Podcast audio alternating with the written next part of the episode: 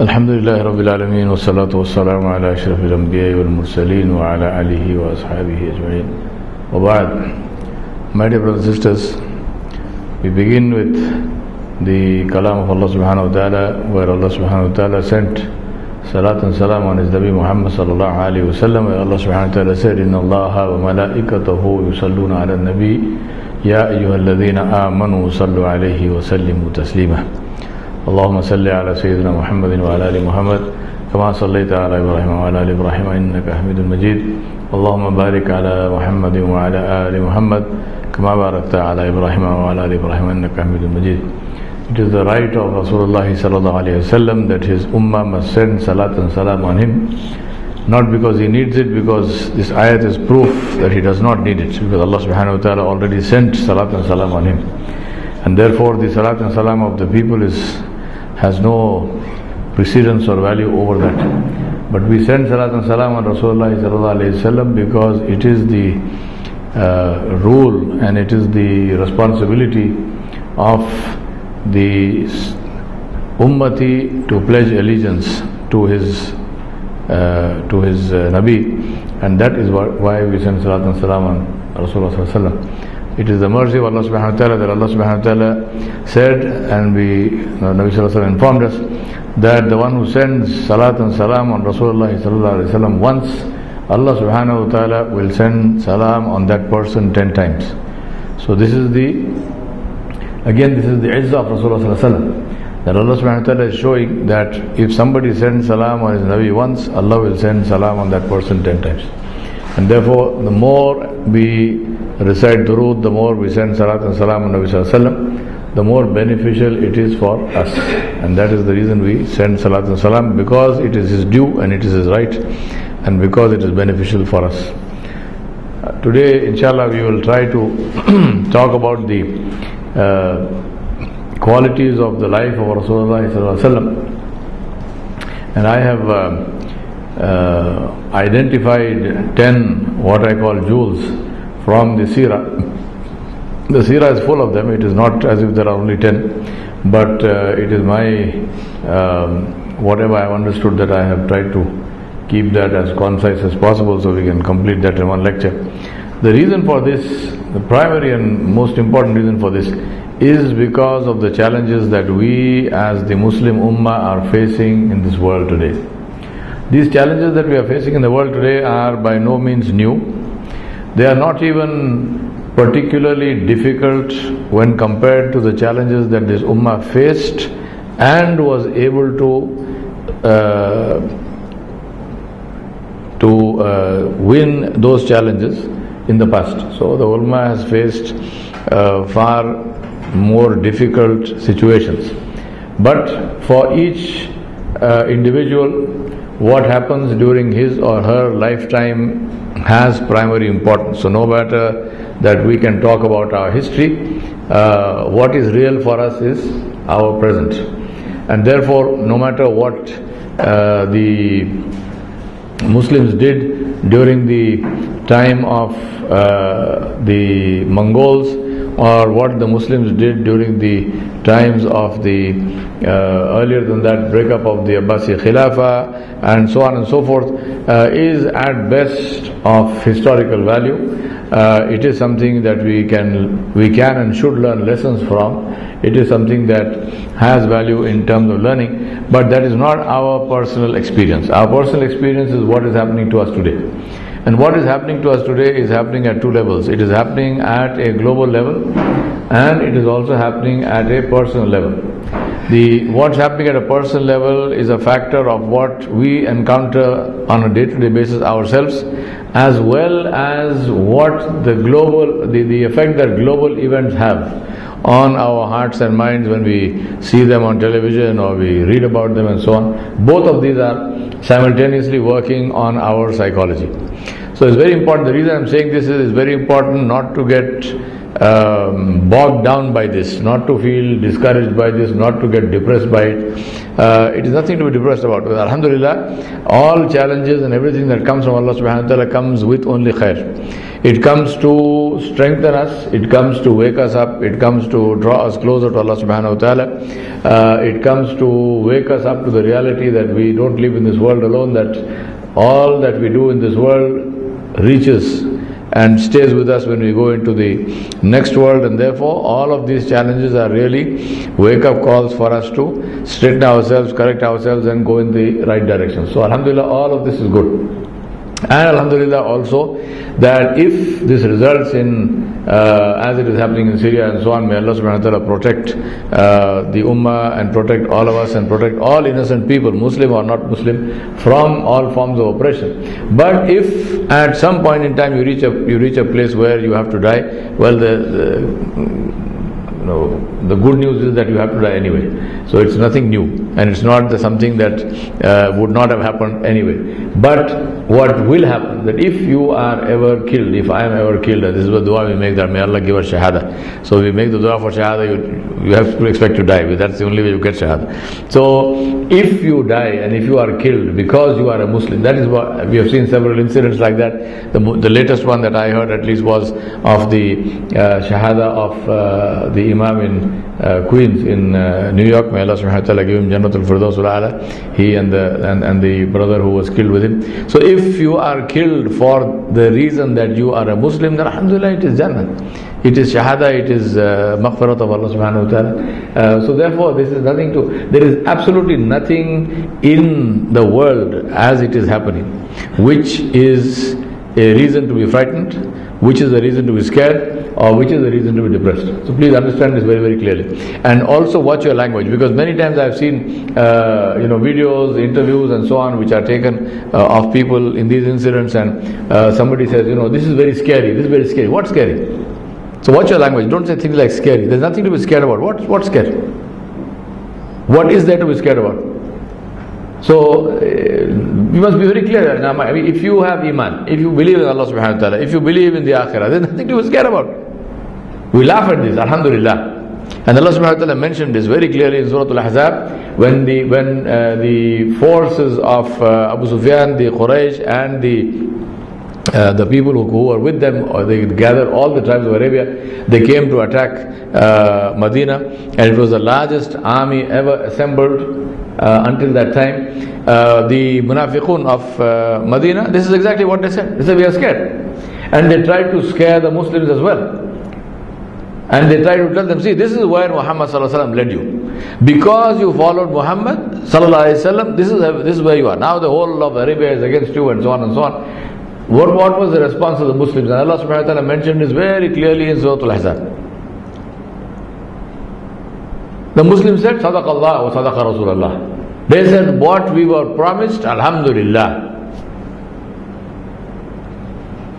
And Allah subhanahu wa ta'ala then said, the only thing it increased was their imanan wa taslima. Imagine, Allah said it didn't increase their fright, because they were not frightened. So the only thing that increased was their iman and their taslim, their submission to Allah subhanahu wa ta'ala. That is the position of the Muslim when faced with adversity, when faced with danger, when faced with any kind of force which threatens to annihilate them. Because we understand, annihilation or non-annihilation comes from Allah, not from whatever is in front of us. That is why Khalid bin Walid radhiyallahu anhu, looking at the forces of the Romans in Yarmouk, the largest of the Byzantine army which was assembled, 200,000 soldiers, 100,000 Roman soldiers, 100,000 Christian Arab soldiers from Byzantium. Khalid bin Walid laughed. Somebody said, well, you are laughing. Anyway, what's wrong with you? Don't you see this army here? Khalid bin Walid said, they're all dead. So first you laugh, then you make a statement which makes no sense. I mean, what do you mean they're all dead? He said, what do you mean? He said, Rasulullah sallallahu alaihi wasallam said, the one who has no iman, he is dead. Eh? He said, they are dead. Who's afraid of dead bodies? What is there to fear from people who are already dead? So alhamdulillah, we wish the best for all the world, and we continue to work for the best of all the world. But please do not ever allow words like this to come out of your mouth. You are not scared. Nobody is scared. So don't even say such things. We are scared. Scared of what? It's alhamdulillah. What's your position? Alhamdulillah. This gives me an opportunity to showcase Islam. This gives me an opportunity to show what Islam is. This gives me an opportunity to practice Islam in such a way that people can see Islam. The time has come when we have to be able to say what the Sahaba used to say. And what did they used to say? They used to say, Kunu mislana, become like us. This is the time. We need to be able to say that. Look at us. Somebody says, what is Islam? We have to be able to say, look at me. What is Islamic business like? Come to my business, I'll show you what it's like. What is a Muslim home like? Come to my home, I'll show you what a home like. What a Muslim home is like. That is what we need to do, and this is the area where, having said all the nice things that I said, we have to now say some not so nice things. This is the area where the maximum amount of work needs to be done, because we are very far away from the standard that Allah subhanahu wa ta'ala jalla jalaluhu gave us. Whether it is in our normal daily lives, whether it's in incidents of times of celebration, whether it's in times of grief, whether it's in festivals, whether it's in marriages, whether it's in our businesses, we are very far away from the standard that Allah subhanahu wa ta'ala gave us. And that's the reason why I thought it's important to remind myself and you of what is this standard. And inshallah, that's what we will attempt to do. Just to give you a list of the qualities of Rasulullah sallallahu alaihi wasallam, and this is not in order of precedence, although I would say that mercy is the number one quality, no doubt about that, but it's not as if one is more important than the other. It's a list of 10 things. Mercy, arising out of which is forgiveness, which comes from confidence, which comes from courage, which comes from sabr, which is fortitude, resulting in rida bil qada. Whether we see success or we see failure in worldly terms, we are not only do we accept it, but we are pleased with the rida of Allah subhanahu wa ta'ala jalla jalaluhu. Generosity of spirit and abundance mentality, kindness, truthfulness and trustworthiness. These are the 10 qualities that are visible from the seerah of Muhammadur Rasulullah sallallahu alaihi wasallam. And these are things which, as in everything in Islam, these are things which are the keys for success in dunya wal akhirah. In Islam, there is nothing that gives us success in the akhirah at the expense of success in the dunya. This is not in Islam. In Islam, what gives success in the akhirah also gives success in the dunya. What gives failure in the akhirah is also failure in the dunya. Both are equally true. So this is something that we need to be clear about, because a lot of times people feel that somehow if they follow Islam fully, that they will fail in this dunya even though they may succeed in the akhirah. And this is the root of all corruption. This is the root of all our problems in life, where we leave therefore what Allah subhanahu wa ta'ala has asked us to do, and we take up things that Allah has prohibited us, because we feel somehow that if I don't do that, I will fail in this world. No, you will fail in this world if you disobey Allah. You will fail in this world, and you will fail in the hereafter if you disobey Allah subhanahu wa ta'ala. If you obey Allah subhanahu wa ta'ala, if you follow the sunnah of Muhammad Rasulullah sallallahu alayhi wasallam, you will succeed in this world and the next world. So be very clear in your mind. Now,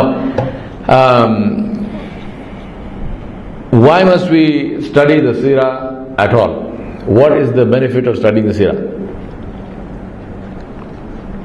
Allah subhanahu wa ta'ala in this ayat-e-kareema of Surah Al-Ali Imran, Allah subhanahu wa ta'ala said, قُلْ إِن كُنْتُمْ تُحِبُّونَ اللَّهَ فَاتَّبِعُونِي يُحْبِبْكُمُ اللَّهُ وَيَغْفِرْ لَكُمْ ذُنُوبَكُمْ وَاللَّهُ غَفُورٌ رَحِيمٌ. Allah subhanahu wa ta'ala said, say, O Muhammad sallallahu alaihi wasallam, to those who claim to love Allah subhanahu wa ta'ala, emulate me, follow me, make my ittiba, imitate me. In which things? How much? It's a blanket open statement. Imitate me, emulate me in what? In everything. Allah did not say emulate, tell them to emulate you in salah, tell them to emulate you in business, tell them to emulate you in your domestic life at home, or as a head of state, or as a head of the army. No. Emulate me in everything that I do. Then what will happen? What is the result? What is the value of emulating Muhammad Rasulullah sallallahu alaihi wasallam in everything we do? Then Allah will love you. See the beauty of the Bayan of the Quran. Allah is not saying then you will be successful in this world, then you will be successful in the Akhirah. No. Then you will get Jannah. No. Allah will love you. And that's why I always say we need to sit with the kalam of Allah subhanahu wa ta'ala and take this one ayah and take that one phrase, yuhbibkumullah, Allah will love you. Just sit with this phrase and imagine what is the meaning of Allah will love me. That's why the kalam of Allah is not simply to be, we don't even read the meaning, may Allah protect us, but even if you read the meaning, please don't think that is your job is done. It's not even started. If you did not read the meaning, then I don't know what to call it, but even if you read the meaning, we need to sit and reflect. Allah subhanahu wa ta'ala said this, أَفَلَا يَتَدَّبَّرُونَ الْقُرْآنَ. Allah did not say, Afala yaqra'un al-Quran. Allah didn't say, do they not read the Quran? Afala yatadabbarun al-Quran. Allah said, do they not make tadabbur on the Quran? He didn't say, don't they read the Quran? No. Do they not reflect on? What is tadabbur? Tadabbur is to sit and think and reflect and go inside yourself and say, what is the meaning of yuhibbukum Allah? If Allah loves me, what does it mean? How does it feel? And how will Allah love you? Only one way. Find me anywhere else in the Quran where Allah subhanahu wa ta'ala used this term yuhbibkumullah with anything other than the emulation and the ittiba of Muhammad sallallahu alaihi wasallam. Find anywhere. In jihad fi sabilillah, Allah did not say Allah will love you. In salah, Allah did not say Allah will love you. In hajj, in umrah, in fasting, in khairat, in sadaqat, Allah did not say Allah will love you. All of these are wonderful activities. All of these activities, inshallah al-musta'an, will get us amazing rewards. But Allah did not say Allah will love you. Allah said Allah will love you only and only in one thing. And what is that one thing? Emulation of Muhammadur Rasulullah sallallahu alaihi wasallam. Ittiba of Muhammad sallallahu alaihi wasallam gets you the hubb of Allah jalla jalaluhu. And it's not somebody's claim. It is not me saying this out of my love for Allah and His Nabi sallallahu alaihi wasallam. No. This is the kalam of Allah subhanahu wa ta'ala jalla jalaluhu. Even Rasulullah sallallahu alaihi wasallam did not say this. Allah Himself said this. Yuhbibkumullah is whose kalam? Is the kalam of Allah. Even if Nabi sallallahu alaihi wasallam had promised us this in any hadith, we would have believed it without any problem. But this is the actual kalam of Allah subhanahu wa ta'ala. Yuhbibkumullah. Because you make the emulation of Muhammad sallallahu alaihi wasallam. That is the reason why. And then what happens when that happens? Yaghfir lakum dhunubakum. Which sins? Like everything. Yaghfir lakum dhunubakum. Allah will forgive your sins. How many sins? Everything. Wallahu Ghafurur Rahim. That is the reason why it is important, absolutely critically essential, to study the seerah of Muhammadur Rasulullah sallallahu alaihi wasallam, because we need. Please sit and reflect on this thing. We need the love of Allah. How much do we need the love of Allah? We literally need it even more than we need life. Because this life can give us one of two things. This life can give us insha'Allah Jannah. This life can give us insha'Allah the opportunity to do good deeds. But this life can also give us Jahannam. Potential is there. Potential is there. We ask Allah to save us from that. But potential is there. But the love of Allah? The love of Allah can give us only one thing. The qurb and hubb of Allah subhanahu wa ta'ala. Success in this world, success in the hereafter. No doubt about this. That is the reason. Because how can you emulate something you do not know? Why must I study the seerah? Because I have to practice the seerah. And that's the reason why we study the seerah. Now, the qualities of Rasulullah sallallahu alaihi wasallam, which I mentioned there also, it's not a mutually exclusive list of qualities. They all intertwine, they rise out of each other, and therefore they are composite in that sense. Second thing is that it is unique to Rasulullah sallallahu alaihi wasallam that simultaneously he had all of these qualities. You might find, for example, somebody who has a lot of very kind heart, but they're not particularly courageous. They might get frightened of things. You might find somebody who is extremely courageous, but the heart is hard. It happens quite often. People who are physically very brave, they have a lot of trouble being kind. They might feel that, but the heart becomes hard. It's not necessary that should happen, but it tends to happen. You might have somebody who has a lot of knowledge, but one of the things which we need to guard, which come with knowledge, is arrogance. So, a lot of knowledge, but then no humility. With Rasulullah sallallahu alaihi wasallam, all of these qualities which I mentioned were with him simultaneously, and that's why this is one of the unique things about the Prophet ﷺ. And also, alhamdulillah, it is true for all the Salaf Salihin, for all the Sahaba, for all people who are connected to Allah subhanahu wa ta'ala, that the more you know them, the more you love them. Normally this is not true. In English we say, familiarity breeds contempt.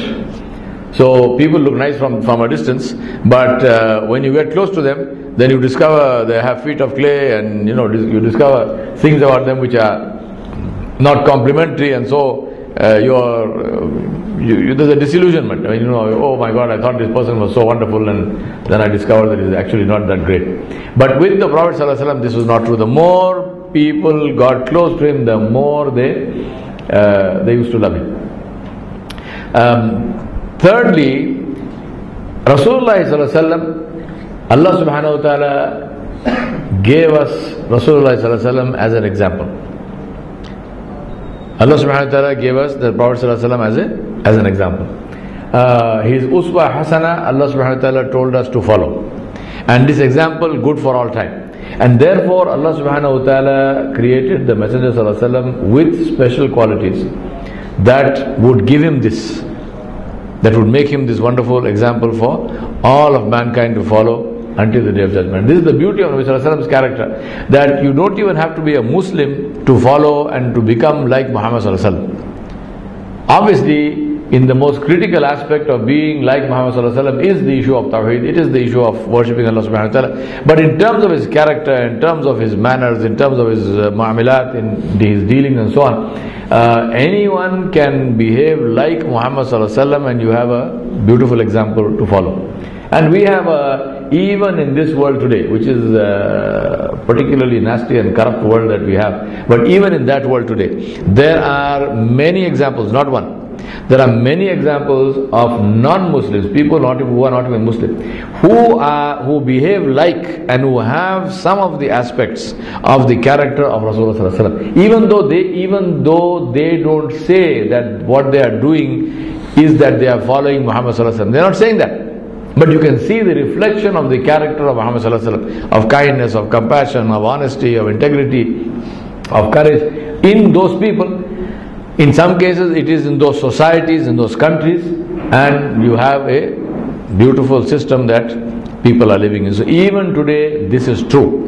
Now imagine how much more necessary it is for Muslims to be like that. We are not only supposed to follow Muhammad sallallahu alaihi wasallam, we are supposed to become beacons of guidance for everybody else. And that's the reason why Allah subhanahu wa ta'ala said, لَقَدْ كَانَ لَكُمْ فِي رَسُولِ اللَّهِ أُسْوَةٌ حَسَنَةٌ. Verily for you, the true example is the example of Muhammad sallallahu alaihi wasallam. I submit to you, my brothers and sisters, that the success and longevity of people and civilizations is not in their lifespan, but it is in the ideas that they come with. It's not in material wealth, but it is in their spirituality, it is in their connection with Allah subhanahu wa ta'ala. If you look at the great civilizations of the world, those civilizations have gone a long time ago. But what has lasted are the ideas that they came with. And that is also true of the Islamic or Muslim civilization. And that's the reason why we need to focus on ourselves. Look at our own spirituality. Look at our own connection with Allah subhanahu wa ta'ala jalla jalaluhu. And this connection with Allah comes through the emulation of Muhammadur Rasulullah sallallahu alayhi wasallam. We're talking about mercy as a quality of, as the number one quality of Muhammad sallallahu alayhi wasallam. Now, mercy comes from, mercy is the very reason why Allah subhanahu wa ta'ala sent Muhammad Rasulullah sallallahu alaihi wasallam. Where Allah subhanahu wa ta'ala said, وَمَا أَرْسَلْنَاكَ إِلَّا رَحْمَةً لِلْعَالَمِينَ.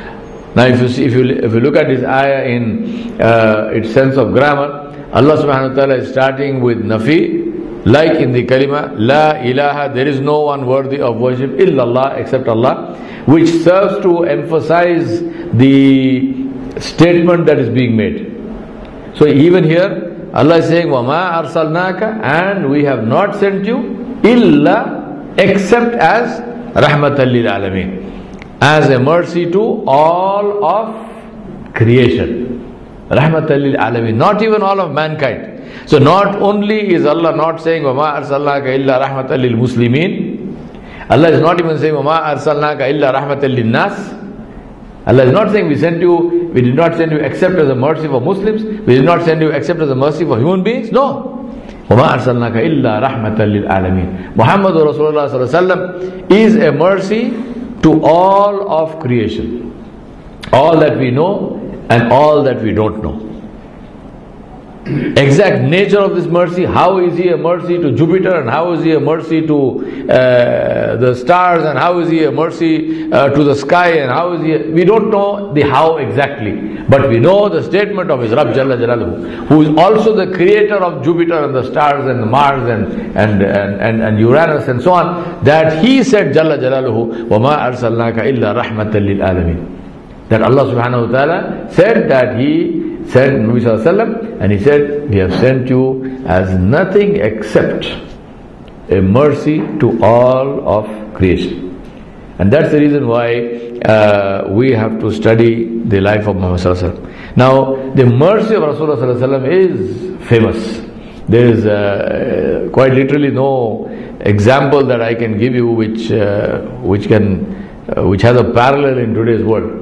Because if you look at the life of Rasulullah sallallahu alaihi wasallam, his entire period in Makkah,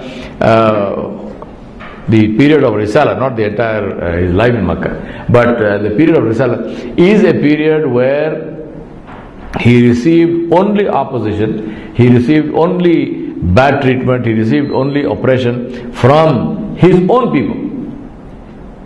You know, one is to face oppression and one is to face tension and so on from strangers. It's not nice, but it is comparatively easier to bear, because you say, well, you know, these are strangers, well, what else do we expect?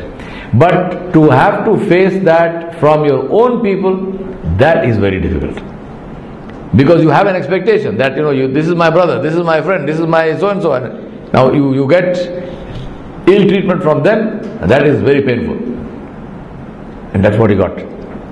He got the worst treatment from his own people. The closest to him, Abu Lahab. Who was Abu Lahab? Abu Lahab was his own uncle. And when we say uncle, we must understand the meaning of uncle. Father's own brother. In the Arabian cultural, tribal context. Today we don't have that. I mean, it's very difficult for people like us to even understand that, because we do not have a tribal culture, or at least we don't have that kind of tribal culture. We have our own version of tribal culture.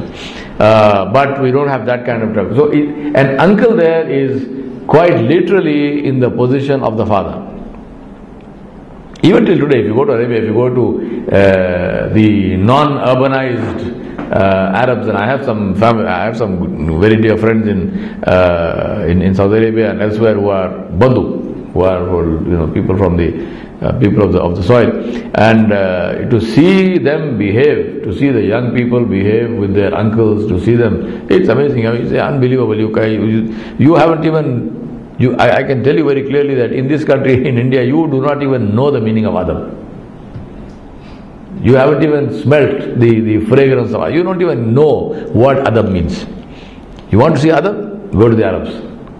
Go and see how the Arabs, who are true to their tradition, see how the young ones behave in their family to the elders. Even today, despite all the change and all the corruption and whatnot, there are these things which are there with them. So you can imagine what this must have been in the time of Nabi Sallallahu Alaihi Wasallam. And there, somebody like that, who I have respected so much and who I have treated like this, now turns against me and becomes my worst enemy. What kind of pain? And that's the reason why Rasulullah Sallallahu Alaihi Wasallam said every Nabi suffered in the path of Allah Subhanahu Wa Ta'ala. Every Nabi faced pain, and he said, I have faced pain more than anyone else. So if you think about it now, you must say, well, there were Anbiya who were physically beaten and tortured and killed and so on, but that didn't happen to Rasulullah Sallallahu Alaihi Wasallam. He did suffer some of that, like in Taif and so on, but it didn't happen in that context of being imprisoned, thrown into prison like Yusuf alayhi salam, or being tortured and so on. So what was the suffering? That suffering is psychological suffering. It is mental suffering. It is suffering of breaking of the heart. You have to understand the wus'at and the strength of the heart of a Nabi, and this comes directly from Allah Subhanahu Wa Ta'ala. Allah Subhanahu Wa Ta'ala strengthens the hearts of His Anbiya, because without that the work of the Nubuwwat cannot be done. And that's the reason why it's very important for us to develop this mental and spiritual and psychological courage that comes only and only with connection with Allah Subhanahu Wa Ta'ala. If we really want to be Muslims, and if we really want to do the work of Dawah, if you want to continue to work in the face of discouragement, in the face of opposition, you have to have a very, very big heart. Otherwise you cannot survive. So this is the mercy of Nabi Sallallahu Alaihi Wasallam. Take some of the hadith, for example. Nabi Sallallahu Alaihi Wasallam's famous hadith, which all of us have heard many times. Rasulullah Sallallahu Alaihi Wasallam said there was a woman who had a cat, a pet cat. She locked it up. The cat couldn't get access. She went off somewhere and the cat couldn't get access to food and water and so on, and the cat died, and Allah will give her Jahannam for that. A cat. The woman didn't murder the cat. The woman was careless about the cat. Nabi Sallallahu Alaihi Wasallam said there was a thirsty dog, and he was trying to get some water. Water was at the bottom of a well. A man was passing by. He saw this dog in this state of wanting to get water. So the man, he had no utensil, so he tied a string to his shoe, and he dipped the shoe in the well, and he brought the shoe up, and he gave the water in the shoe to the dog to drink. And Allah Subhanahu Wa Ta'ala will give Jannah to this man for this reason, giving water to a dog. I'm giving you these examples because there are many other examples of the mercy of Nabi Sallallahu Alaihi Wasallam. But وَمَا أَرْسَلْنَاكَ إِلَّا رَحْمَةً لِلْعَالَمِينَ. Rahmah also for the cats and dogs. Rahmah also for the trees. Rahmah for the environment. Rahmah for society. Rahmah for everything. So even though this may look like a small action, it shows that it's not a small action. Every action that pleases Allah Subhanahu Wa Ta'ala is a big action. Every action that displeases Allah Subhanahu Wa Ta'ala is also a big action. So don't imagine that it's a small. There's nothing small, because it pleases Allah Subhanahu Wa Ta'ala. Allah Subhanahu Wa Ta'ala said, وَلَا تَسْتَوِي الْحَسَنَةُ وَلَا السَّيِّئَةُ اِدْفَعْ بِالَّتِي هِيَ أَحْسَنُ فَإِذَا الَّذِي بَيْنَكَ وَبَيْنَهُ عَدَاوَةٌ كَأَنَّهُ وَلِيٌّ حَمِيمٌ. Allah said the good deed and the evil deed are not equal. They cannot be equal. So what must you do? Repel the evil deed with here ahsan, with something which is the best. So if somebody does something evil to you, what must you do? Repel that. Give that back with something which is the best. Then what will happen? Allah Subhanahu Wa Ta'ala says, then the same person who was your worst enemy will become your greatest friend. Now in the life of Nabi Sallallahu Alaihi Wasallam, I can give you many examples, but let me give you one. One of his worst enemies, one of his biggest enemies was who? Abu Sufyan. Abu Sufyan, till the end. Abu Sufyan radiallahu anhu did not leave a single stone unturned in trying to malign the reputation of His Prophet, in trying to harm him physically, in trying to kill him. He did everything possible. Allah subhanahu wa ta'ala protected his Nabi sallallahu alayhi wa sallam, so Abu Sufyan could not succeed, but he did everything. One of the most wonderful stories in this context is Abu Sufyan's meeting with Heraclius, the king of the Byzantium, where Heraclius heard about Rasulullah sallallahu alayhi wa sallam. So he said to the people, who are these people who claim that a prophet has been sent to them? So they said, they are these Arabs. So he said, find me some of those people. Now it so happened that Abu Sufyan and a few of his companions, they were in Palestine at that time. They were trading. So the Romans came and they found them and they brought them to Heraclius. So in the court of the Eastern Roman Emperor, Heraclius said, who is the leader among you? So Abu Sufyan said, I am the leader. So he said to Abu Sufyan, come forward. He said to the people, stand behind him. I am going to ask him questions, and if he tells a lie, then you signal to me. So now Abu Sufyan is in a funny situation where he is in front, he does not know what people are doing behind his back. And the king has said to them that if this man tells a lie, signal to me. So Abu Sufyan got, he was in a position where now it was a very dicey position. So Heraclius asked him, and this is one of the stories of the Seerah which we should read and we should study. He asked him a lot of questions. See the question. For example, he asked him, who are the people who follow him? Who are the people? So Abu Sufyan said, only the poor. The people who follow him are people who are poor, who have no place in society. Now Abu Sufyan is giving answers which are true, but also the answers which he hopes will turn off Heraclius. So here is the king of the Romans. Who follows this man? Nobody important, all these poor people.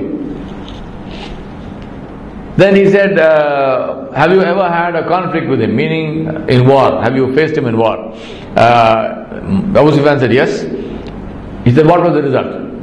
Abu Sufyan radhiallahu anhu said, sometimes he wins, sometimes we win.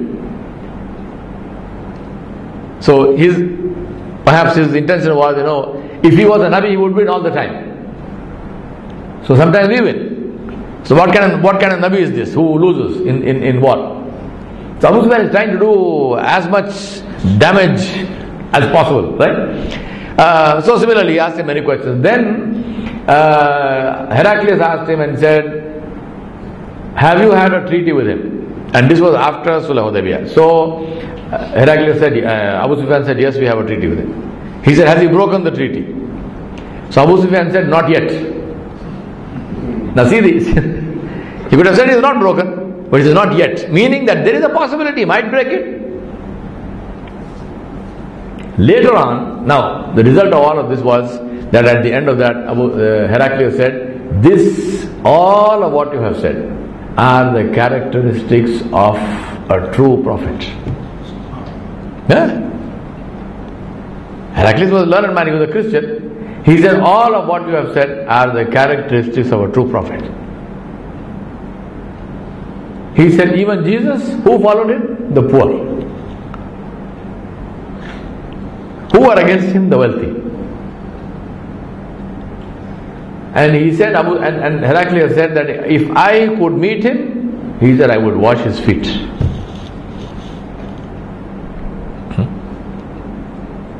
He never became Muslim, but this is what his statement was to Abu Sufyan. Now later on, Abu Sufyan radhiallahu anhu said that in that whole conversation, I tried to do as much damage to Muhammad sallallahu alaihi wasallam as I could, but the only thing I managed to say was not yet.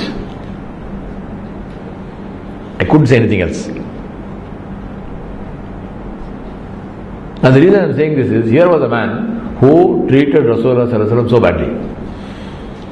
But what was the treatment of Rasulullah sallallahu alaihi wasallam to Abu Sufyan when Abu Sufyan was in his power? See, one is to be nice to somebody because you really have no choice. What will you do? Whoever is being nasty to you is too powerful, so you can't do anything to him. Maybe you can make faces behind his back or something, but other than that, what can you do? But the point is that when somebody who has harmed you is in your power and you have absolute control over what you can do to him. Rasulullah ﷺ could have had Abu Sufyan killed, he could have, he could have had him executed, he could have done anything he wanted. After Fatah Makkah, Abu Sufyan was in his control, was in his power. Nabi ﷺ didn't have to do it personally, he could have simply signaled to somebody, it would have been done. But what did he do with Abu Sufyan? He forgave Abu Sufyan radiallahu anhu. He announced and said that Abu Sufyan and his family are safe. He said, whoever goes into the house of Abu Sufyan, whoever takes refuge in the house of Abu Sufyan is safe. Abu Sufyan radiallahu anhu said, Ya Rasulullah, my house is not so big, all the people of Makkah cannot come inside. He said, whoever stays in his own house is safe. Just don't come out into the street. Because he didn't want clashes and he didn't want a civil war happening in the night. So he said, just stay inside your homes. And he said this on the prompting of Abu Sufyan radiallahu anhu. What was the result? Abu Sufyan radiallahu anhu became one of the greatest supporters of Nabi sallallahu alaihi wasallam. The ayat of the Quran. Same thing with Khalid bin Walid. And I mentioned that elsewhere in this series. But same thing with Khalid bin Walid. Same thing with Amr ibn al-As. Same thing with Al-Wahshi radiallahu anhu. Returning, please understand, to return bad for bad is justice. Meaning that if you are harmed, to demand compensation, to demand retribution, to demand that the person who harmed you should be punished. This is the law. There is nothing to feel apologetic about that. There is nothing to hesitate about that. It is your right. If somebody murders someone close to you, you're part of the family, then it is your right to demand compensation. It's your right to demand that the person, that the culprit, the murderer must be executed. It's your right. If you say that, the Quran gives you this right. But then the Quran, having said that, Allah subhanahu wa ta'ala said, but if you forgive, I will get Jannah. This is the beauty of the kalam of Allah subhanahu wa ta'ala. Even where Allah subhanahu wa ta'ala is prescribing the punishment very clearly, Allah then says, but if you forgive. And forgiveness in Islam is what? Forgiveness in Islam is not only will you not insist on the person's execution, you will also not even take blood money. Free the person for the sake of Allah. And that is what Rasulullah sallallahu alaihi wasallam emulated. So mercy, which we expect from Allah subhanahu wa ta'ala, is not justice. Mercy is positive injustice. Mercy is to give more than is due. Mercy is to give more than what is due. We ask Allah for His mercy. We do not ask Allah for justice. We don't ask Allah for adl. We ask Allah for mercy. We ask Allah to forgive us even though we do not deserve forgiveness. We ask Allah subhanahu wa ta'ala to give us Jannah even though we do not deserve Jannah. We ask Allah subhanahu wa ta'ala to protect us even though we do not protect the laws of Allah subhanahu wa ta'ala. We ask Allah subhanahu wa ta'ala to help us even though we do not do anything to help His deen. That does not mean we continue like this. We will do our best, inshallah, make that niyyah, that we will change our ways. But we will obviously never fulfill the haqq of Allah subhanahu wa ta'ala. Yet we ask Allah jalla jalaluhu to forgive us because that is His shan. Allahumma innaka afuun kareemun tuhibbul af fa'afu anni. Fa'afu anna. Oh Allah, you are the one who forgives and you are the glorious one. And you love to forgive. Therefore forgive me and forgive us. Oh Allah, forgive me because that is what you like to do. Not because I deserve forgiveness. Forgive me because you like to forgive. Indulge your shaukh. Make yourself happy. What makes you happy? Forgiveness makes you happy. So forgive me. And my Shaykh used to say, baat banti hai, meri kya tera bigadta hai. This is the mercy of Allah subhanahu wa ta'ala. And that's what we ask Allah subhanahu wa ta'ala for. And for that it is necessary. That's why Nabi Sallallahu Alaihi Wasallam said, show mercy to those on the face of the earth, and the one in the heaven will show mercy to you. We go to the next one, which is forgiveness. And forgiveness is that quality which comes out of mercy. The first thing to understand about forgiveness is that forgiveness is only possible when the crime has been established. There's no forgiveness possible when somebody has not done anything wrong. Right? So if I come and tell you, please forgive me, like many of these people, they send this when they're going for Umrah or before Ramadan or something, this message or WhatsApp. If I have done anything, forgive me. Well, what is the meaning if I have done anything? Have you done or have you not done? And if you don't even know whether you have done or not done, what are you asking forgiveness for? So forgiveness, the question of forgiveness arises only when the guilt or the crime or the offense has been established. The reason I'm saying this is that many times if you tell somebody, well, forgive the man, maaf kar de. So yeah, what do people say? Mune kara na. Arey kara bol ke maaf karo, nahi to nahi kara to maaf kya karna? People don't know, but he did know. He harmed me. That is why we are saying forgive. If he had not done anything, what are you forgiving? So forgiveness happens only when the crime or the offense has been established. Number one. Which means what? That punishment is deserved. That you can give punishment. You have the power to give punishment or to see that punishment is given. Yet you choose to forgive. And that's why forgiveness is such a wonderful thing, and that is why this is the quality of Allah subhanahu wa ta'ala jalla jalaluhu. Crime is established, we have transgressed against Allah. Allah subhanahu wa ta'ala has the power to take intiqam, has the power to take revenge, has the power to give punishment, but Allah chooses to forgive. And this is the quality that Rasulullah sallallahu alaihi wasallam had. Take many examples, but take Taif. Nabi Sallallahu Alaihi Wasallam goes there. What is his intention? I'm going to draw your attention when we come to Ridab al-Qadar to some of these things. So remember that. What is it? Is his intention good or bad when he's going to Taif? Good. Is his intention for himself or is it for Islam? For Islam. He doesn't have to go for himself. He is not going to Taif to create another kingdom or to get some more votes or something. No. He is going to Taif only and only for the sake of Allah subhanahu wa ta'ala jalla jalaluhu. Can you question his sincerity? Was he sincere? Did he have ikhlas? Dumb question. Well, if the Prophet sallallahu alaihi wasallam had no ikhlas, then who has ikhlas? So all the factors. Did he make enough effort? He could have sent people at the time Rasulullah sallallahu alaihi wasallam went to Taif. Abu Bakr radhiyallahu anhu was Muslim. Ammar bin Yasir radhiyallahu anhu was Muslim. There were many Muslims in Makkah, and people who were significant people. It's not as if they were only people who had no power. There were people who were significant, highly respected, recognized. He could have sent any one of them. He could have sent a group of them, but he chose to go himself. So here we have a situation where intention is beyond question, sincerity is beyond question, purpose is beyond question. Effort is beyond question, but what is the result of that journey?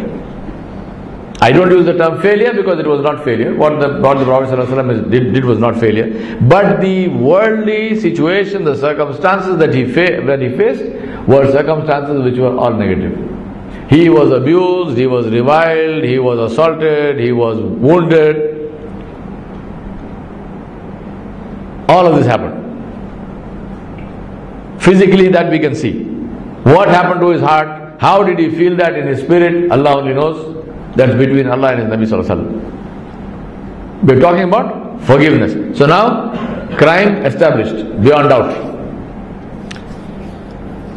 Next issue, do you have the power to retaliate? Allah subhanahu wa ta'ala sends Jibreel alayhi salam. Nabi Sallallahu Alaihi Wasallam goes into the garden, and I'm not telling you the whole story in detail, first of all because you know that, secondly we don't have time in this lecture. Inshallah, when we have time we do that some other time. But he went into this garden, he was given some water and some grapes and so on and so on. Then he falls into sujood and he makes dua to Allah subhanahu wa ta'ala. And he makes the dua to Allah subhanahu wa ta'ala. He describes his condition, he describes to Allah subhanahu wa ta'ala how weak and powerless he was and what he tried to do. And then he said, but I will continue to work hatta tarda, until you are pleased. He's not saying that, you know, I'm sorry, you gave me this job, can't be done, Salaam alaikum, find somebody else. No. He's saying, I will, Ya Allah, this is all what happened to me, but Ya Rab, I will continue to work hatta tarda, until you are pleased. If the whole world is displeased with me, it doesn't matter, as long as you are pleased. And if you are not pleased with me, then it doesn't matter if the whole world is pleased with me or not, makes no difference. What was the result of this dua? Jibreel alayhi salam comes. Along with Jibreel alayhi salam, another malak, another angel comes. Jibreel alayhi salam says, Ya Rasulullah, your Rabb has heard your dua. And your Rabb has sent this malak. He has sent this angel. And he has put this angel under your command. Command him and he will do whatever you tell him. Nabi Sallallahu Alaihi Wasallam asked him, who are you and what can you do? He said, Assalamu alaikum ya Rasulullah. I am the malak, I am the angel in charge of the mountains. Nabi Sallallahu Alaihi Wasallam said, what can you do? He said, I can join the two mountains on either side of Taif. He said, there will be no Taif. There will not even be a memory of Taif. He said, every living thing in Taif will be finished. These people have harmed you. Your Rabb has given you this power. Crime established, the power to retaliate established. And remember, if Rasulullah Sallallahu Alaihi Wasallam had used this power, would Allah Subhanahu Wa Ta'ala ask him a question? No. No. Allah Subhanahu Wa Ta'ala gave him the do this. So now after doing this, would Allah Subhanahu Wa Ta'ala said, why did you do? No, where is the question of why? Do this. What was his response? He said, my Rabb has not sent me to kill people. My Rabb has not sent me to kill people. He said, my dua to my Rabb is that even if these people do not accept my message, that their children should accept my message. And of course, history is witness that happened. Even those people accepted Islam after some time, but then their children, from among whom is Muhammad bin Qasim. He is Thaqafi, one of the greatest generals of the Banu Umayyah. Fatah Makkah, same story. People who troubled him, people who they killed his daughter, people who confiscated, took away his wealth. Not only him. All of the people who migrated from Makkah to Medina, their wealth was confiscated, they were harmed, many of the Sahaba of Rasulullah Sallallahu Alaihi Wasallam died. Okay, so I can understand you did not ask for those who killed Sumayya radiallahu anha or Yasir radiallahu anhu. Abu Jahl killed them, Abu Jahl had already been killed in Badr. But what was wrong with asking for compensation for property which was,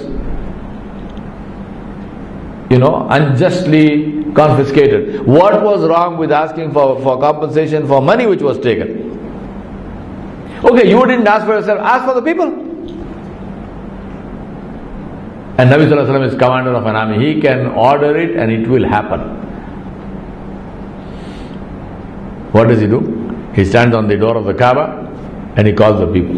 So now they come running. Because now he is army commander. So then he says, what shall I do with you?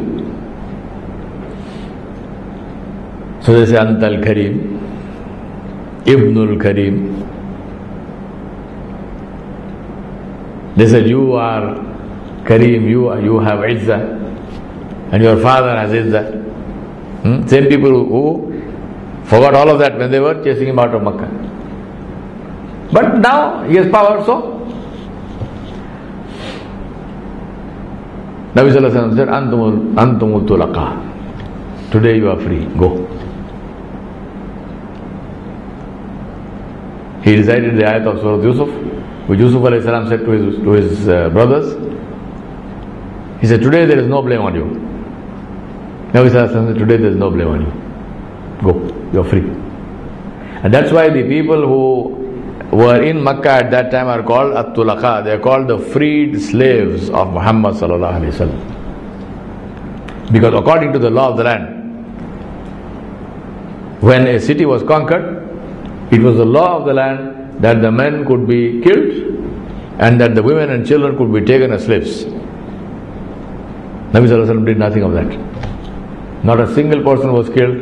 Nobody was enslaved.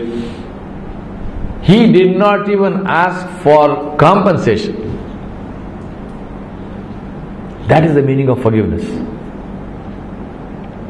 Khalid bin Walid, responsible for not the death of one person but the death of 70 Sahaba in Uhud. 70 Sahaba. Among whom is Hamza bin Abdul Muttalib radhiyallahu anhu.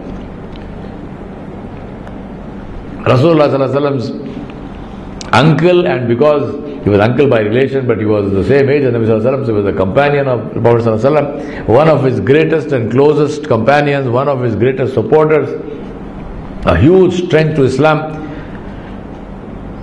He also died in the same battle. So Khalid bin Walid is responsible for that. When Khalid bin Walid comes to Medina, what is the treatment of Nabi sallallahu alaihi wasallam? When he hears, when they tell him that Khalid and Amr ibn al-As are coming to Medina, he orders and says nobody will say anything to either of them which is criticism, because 70 people who died, their families are in Medina. He said no one will say anything, they will not criticize him.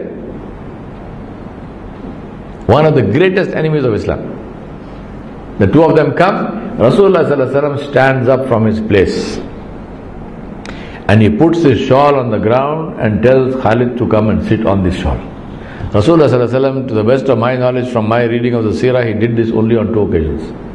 One was for Fatima Zahra radhiyallahu anha, his daughter, who he loved so much, and the other one was Khalid bin Walid. He stood up to receive them and he put his shawl on the ground and he made them sit on the shawl as a mark of honor. Who is he doing it to? And then it doesn't end with that. He then makes Khalid ibn al-Walid the commander-in-chief of the army. And it doesn't end with that. He then gives Khalid bin Walid the title of Saifullah.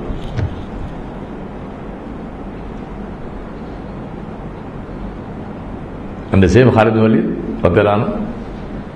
many years later, Khalid ibn Walid radhiyallahu anhu is dying. And he's dying in his home, he's dying on his bed. Last moments of his life.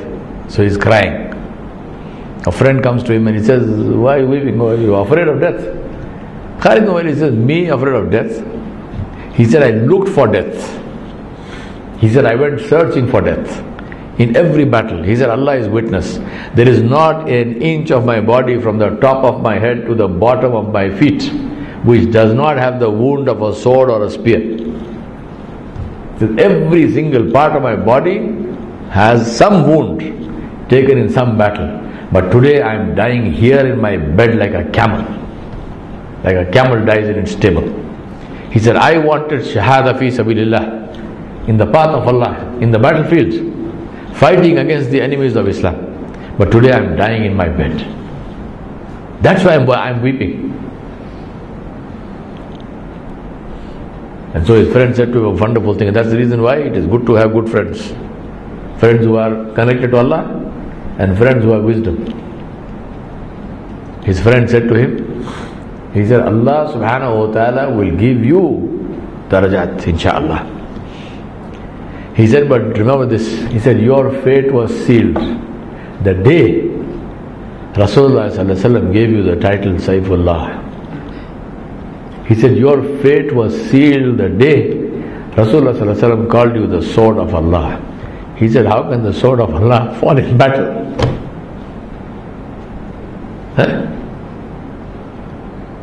He said, "You could not have been killed.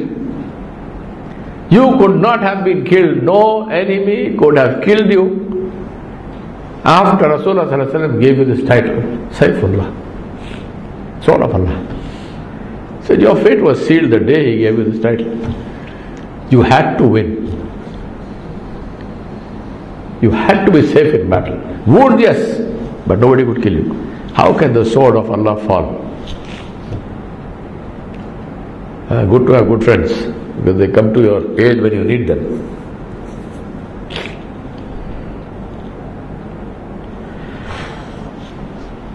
Final story of forgiveness.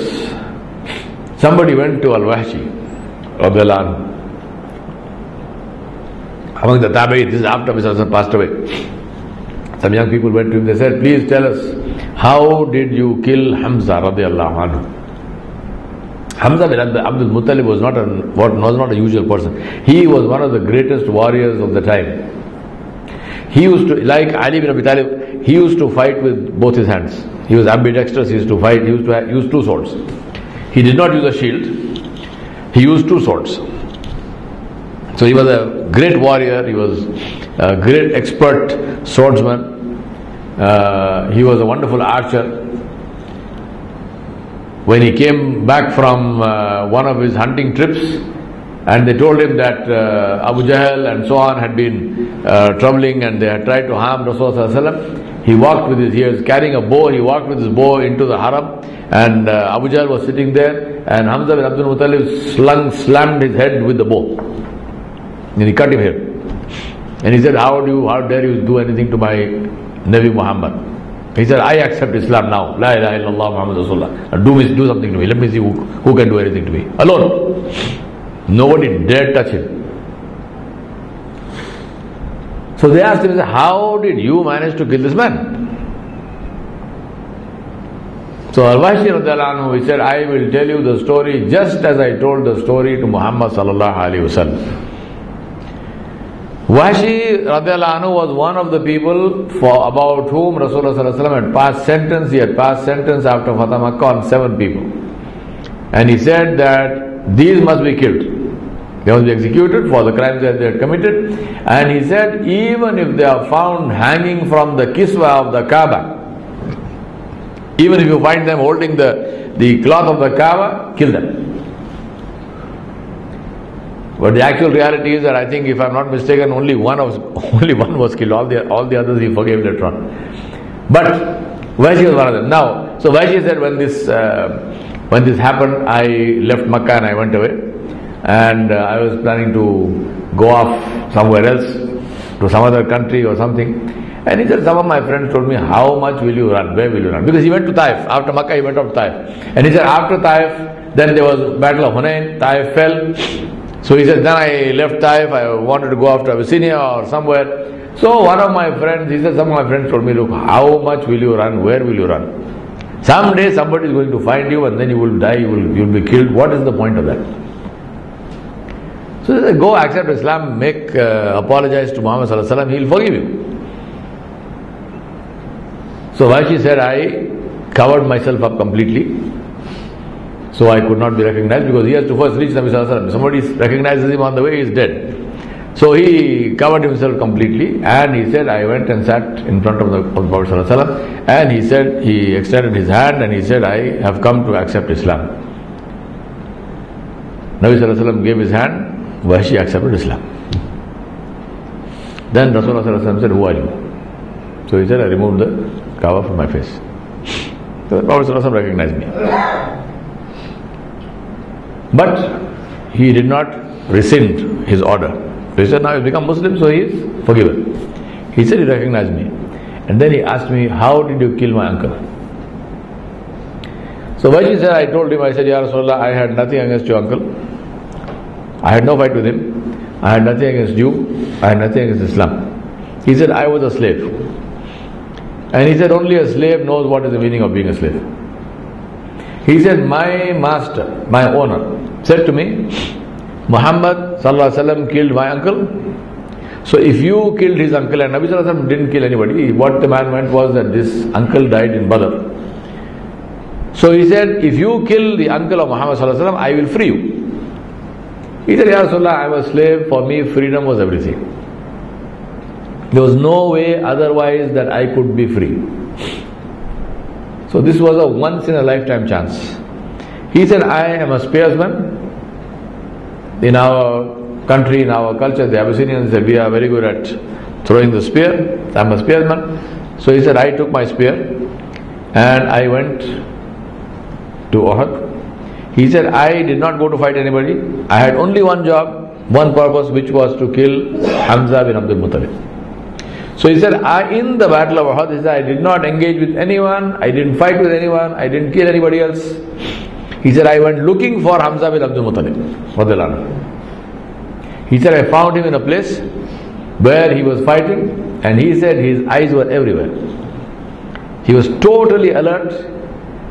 So he said, I hid, I sat down, I crouched down behind a rock, and I hid from him. He said he was fighting a man. And he said he was fighting with both his hands, with swords. And he said he cut the man across his body. The man laughed and said, you missed. He said, Hamza said, take a step forward. He said the man took a step forward and he broke into two. Now imagine the force of that blow of the sword, where the sword went through the whole man's body from one end to the other, and the man didn't even feel it. That was Hamza bin Abdul Muttalib. Wahshi said, radhiyallahu anhu, he said at that time Hamza bin Abdul Muttalib radhiyallahu anhu relaxed. And he said the moment he relaxed, he said, I stood up from behind my rock and I threw my spear. He said the spear entered him this way and went through his body. He said he turned around and looked at me, and he said I was terrified. He took a step towards me, but the wound was too much. The spear was through his body, the wound was too much. He could not stand, he fell down. Wahshi said, I was afraid even to go close to the body. So he said, I waited until I was absolutely certain that he was dead. He said, then I went to the body, I retrieved my spear and I went home. That's it, I went back to my camp. He said, I didn't fight anybody, I did not do anything. This is what happened. Now, who is Nabi Sallallahu Alaihi Wasallam talking to? He's talking to one of the greatest enemies, somebody who caused him so much harm. Nabi Sallallahu Alaihi Wasallam wept and wept and wept. He kept the body of Hamza bin Abdul Muttalib and he read Salatul Janaza on all the 70 Sahabas. So Hamza bin Abdul Muttalib's body, the Salatul Janaza was read by Nabi Sallallahu Alaihi Wasallam 70 times. Then he buried him with his own hands. What does he say to us? Does he say to us, you are enough, forgive you, now get out of my life. I don't want to see your face. Vanish. Did he say that? What did he say to him? He said to him, when you come into my majlis, he didn't say don't come. He said when you come, he said sit to the side or sit at the back. Because when I look at you, you remind me of my uncle. So that pain becomes new. Ajib. Even then, he is not blaming the man. Even he doesn't say, I don't want to see your face, dirty face, get out of here. No. He is talking about himself. Even then, he is not even blaming the man, even then. He says, when I look at you, it's my problem. He says, it's mine, it's not your problem, it's my problem. I feel bad. The pain of my uncle's death gets revitalized. It becomes alive again. So when you come, please sit to the side or sit at the back. He does not prevent Wahshi from looking at the Nabi, which is ibadah. Which is ibadah. He doesn't prevent him. Come, pray behind me. Come listen to Tilawat Quran. Come listen to that Durus. Come listen to this. Many years ago, many years after that, Wahshi took part in the battle against Musaylima al-Kadhdhab. And Wahshi said that my one aim was to kill Musaylima. And he said in the end, Musaylima al-Kadhdhab was killed by Abu Dujana with the sword that Nabi Sallallahu Alaihi Wasallam had given him. It was the Prophet ﷺ sword himself. And Wahshi said, at that instant I threw my spear and my spear killed the man. So he said that if my spear killed the man, then he said that spear killed the best of people, the best of men, and it killed the worst of men. So he said, I don't know, because Abu Dujana also came at the exact time, and he hit the man with the sword. He said, but if it were my spear, which was responsible for the death of the man, he said that my spear, with that spear I killed the best of men and I killed the worst of men. This is the meaning of forgiveness, and that is the reason there is reward in it. Because it is something which is not natural. It is something that comes only because of this wusat of the qalb, this greatness of the heart, this kindness, this amazing nobility of character, which Rasulullah sallallahu alaihi wasallam demonstrated. Third point is the issue of confidence. Now, the very first incident of Rasulullah sallallahu alaihi wasallam, where he announced Islam. I have said this many times before, that if somebody came to you or me with this particular issue to say, look, I have to make this announcement to people which is going to go completely against the grain of all that they believe in, they are not going to like it. There is no way that they can like it, but I still have to do this because I have taken this job. What is the best way of doing that?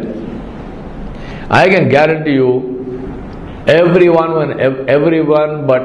will say only one set of things, and that set of things is first win the hearts of people, first make friends. And we do this in dawah. I mean, I say this all the time as far as dawah is concerned, because there is a logic to this. It's not some foolish statement. There's a logic to it. There is Quran for this. So we say, gain some support, and once you have that support, then you make whatever declaration you have to make. But what did the Prophet sallallahu alaihi wasallam do? Of course, he didn't ask me or you for advice, but he did what his Rabb Jalla Jalaluhu had commanded him to do. And he stood there and he announced. Now this waswaha is like an alarm call. It just calls people for some danger, some great danger. So he calls him, he stands on the hill of Safa, and he makes this announcement. He goes there and he stands on Safa and he calls people, and when the people come, Nabi Sallallahu Alaihi Wasallam makes this announcement. What is the announcement? He first tells them, he said, if I told you, see, he is establishing his credibility. He says, if I told you that there was an army behind this mountain which was ready to attack you, would you believe me? They said, yes, we would believe you, because you are a Sadiqul Amir, you are the truthful and the trustworthy, we believe whatever you tell us, you have never lied to us, and so on. So having established his credibility, he says, therefore, now please listen to me, I am the same one, the same Sadiqul Amir. I am telling you that if you do not leave this idol worship, if you do not leave polytheism, and if you do not believe in Allah subhanahu wa ta'ala jalla jalaluhu, if you do not worship only Allah without partners, then you will go to Jahannam, you will have a bad ending, so save yourself from the fire. Now, Rasulullah sallallahu alaihi wasallam is making a statement here where he is going completely against the grain of all that the people believe. Ask yourself, why is he doing that? How is he able to do that? And the only answer to that is, it comes from a complete and total faith and belief in the fact that you are correct, that you are right. Now you might say, well, you know, you can also believe that about things which you are wrong. Confidence is not necessarily, people who do wrong things also believe that they are right. Nobody actually does a wrong thing believing it is wrong. So what is the difference? But I can tell you one thing, that the level of confidence that I am talking about can only come with right. Does not come with wrong. You can have some confidence with wrong, but the level of confidence that the Nabi had sallallahu alaihi wasallam, which enabled him to make this kind of announcement, can come only with haqq. Only when the heart is completely and totally at peace with the fact that this is the truth and nothing else but the truth.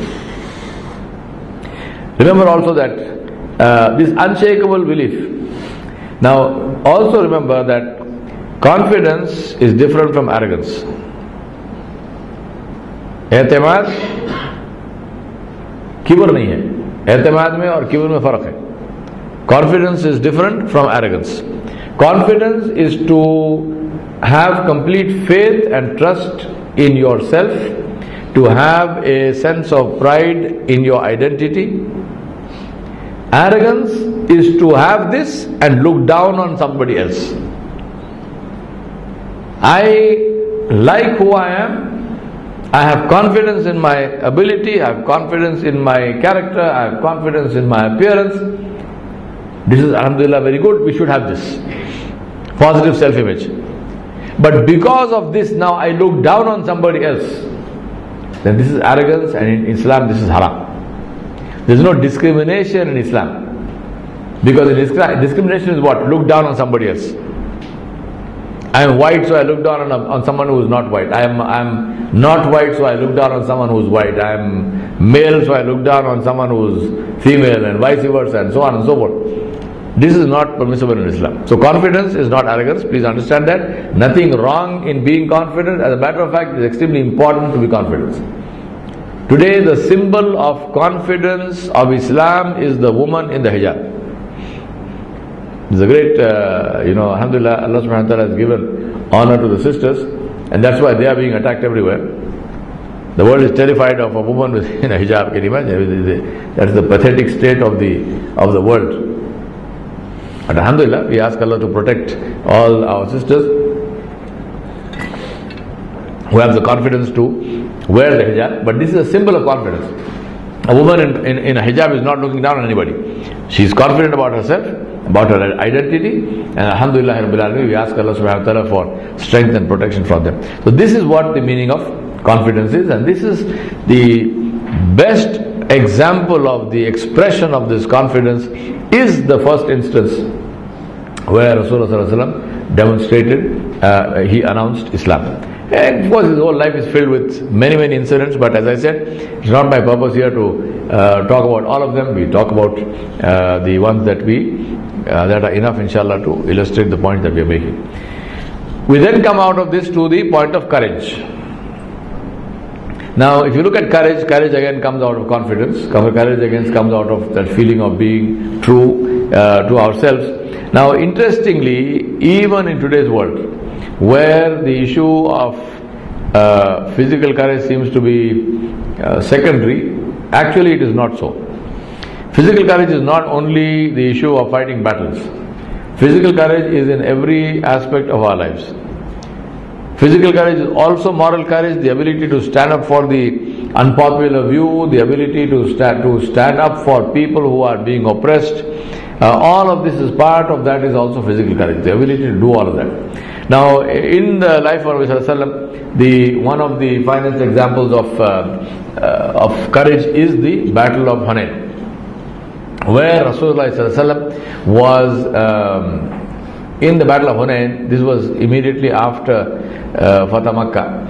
So the soldiers, the two things about that army. One was that this was the first time that the army of Muslims was actually fully equipped.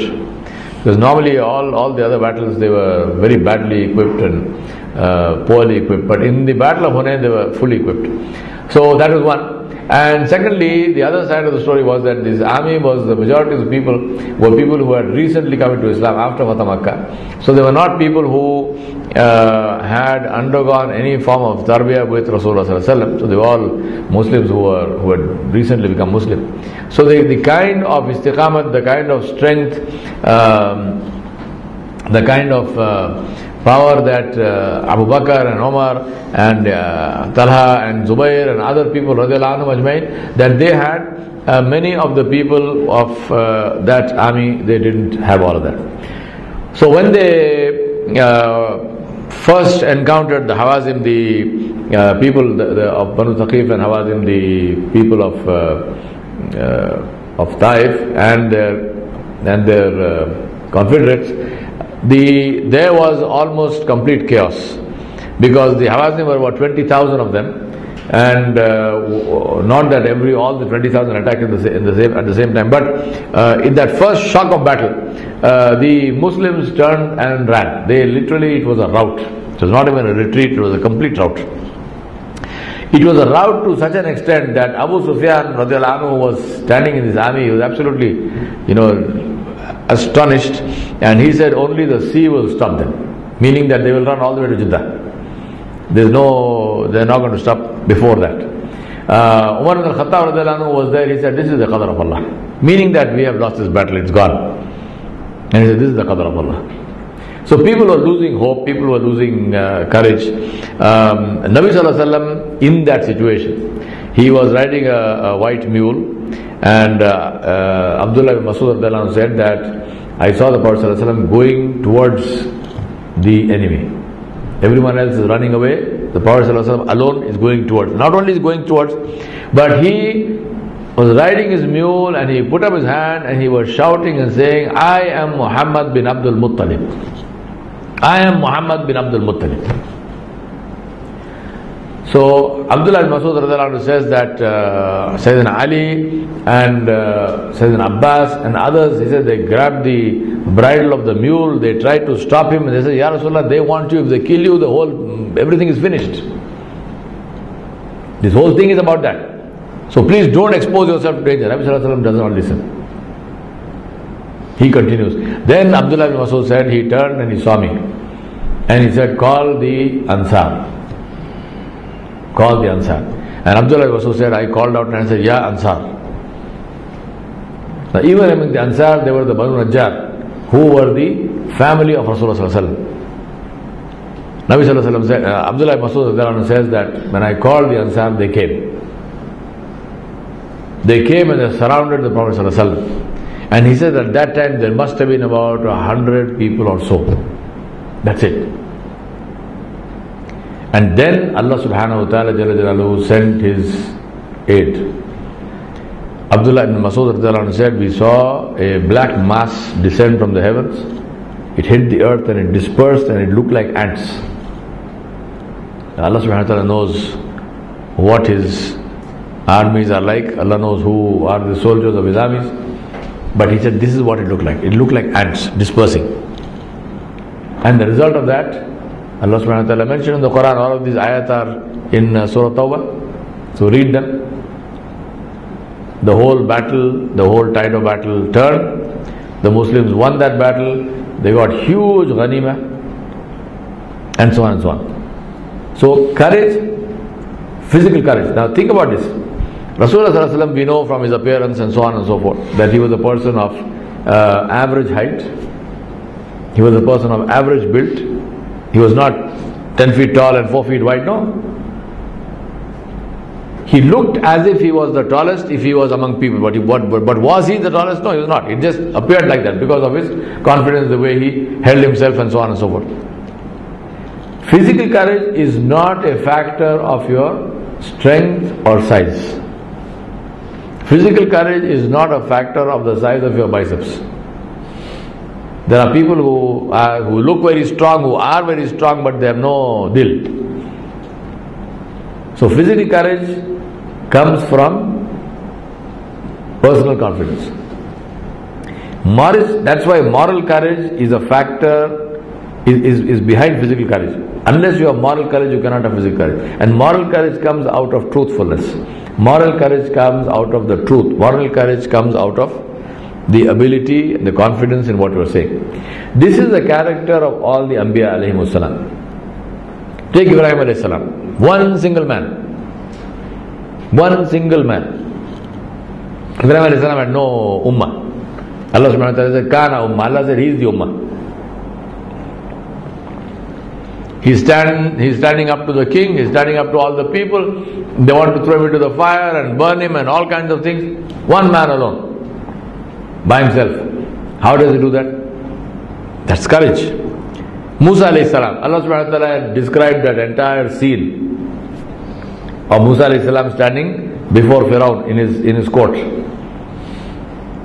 alone by himself. He stick in his hand.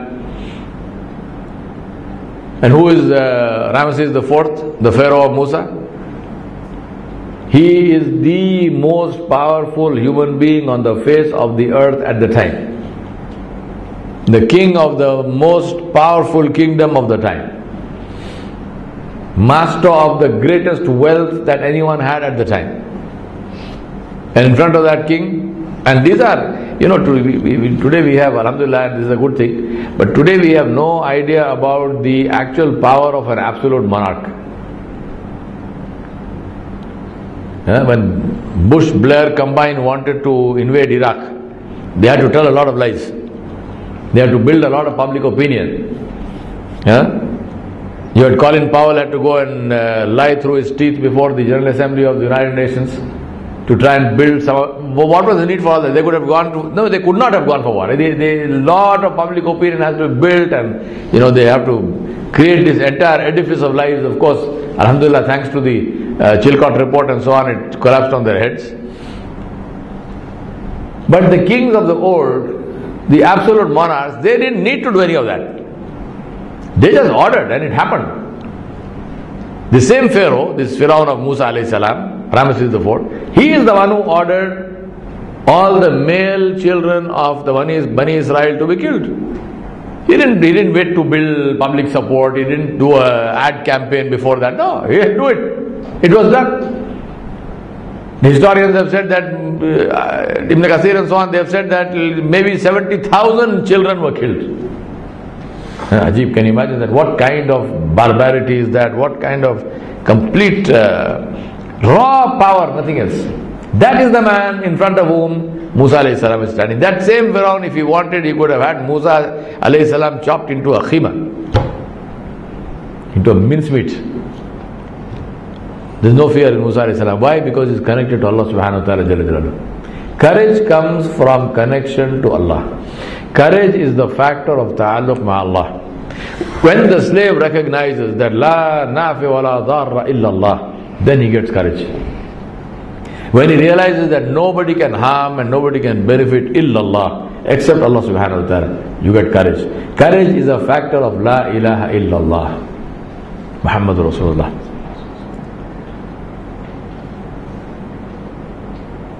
That is the way that courage comes, and that courage is unshakable. Because it comes from Allah subhanahu wa ta'ala. Allah subhanahu wa ta'ala strengthens the heart. Allah subhanahu wa ta'ala makes the person, gives the person that courage. And as I said, this is the characteristic of all the Anbiya. I gave you the example of two, but same thing. You take Isa alayhi salam, take everyone, all the Anbiya. Courage is a factor of the truth, of being on the truth, and of being connected with Allah subhanahu wa ta'ala. Out of this comes sabr, fortitude. Now, what is sabr? Allah subhanahu wa ta'ala mentioned the issue of sabr. Where Allah subhanahu wa ta'ala said, Ya ayyuhalladhina amanu, ista'inu bis-sabri was-salat. Inna Allaha ma'as-sabirin. Now, sabr is, I mentioned this before many times, but I think it's important to clarify that. Sabr is not simply to sit and do nothing. Sabr is not simply to sit and do nothing. Sabr is to do your best and then stand before Allah subhanahu wa ta'ala jalla jalaluhu and ask for His help. Right? Now inshallah we will take a break for Maghrib. It's I think time for Salah now. We'll take a break for Maghrib and then we'll come back after Maghrib to finish the rest of it. Inshallah al-Mustaan. Wa sallallahu ala nabiyil kareem wa ala alihi wa sahbihi ajma'in bi rahmatika ya arhamar rahimin.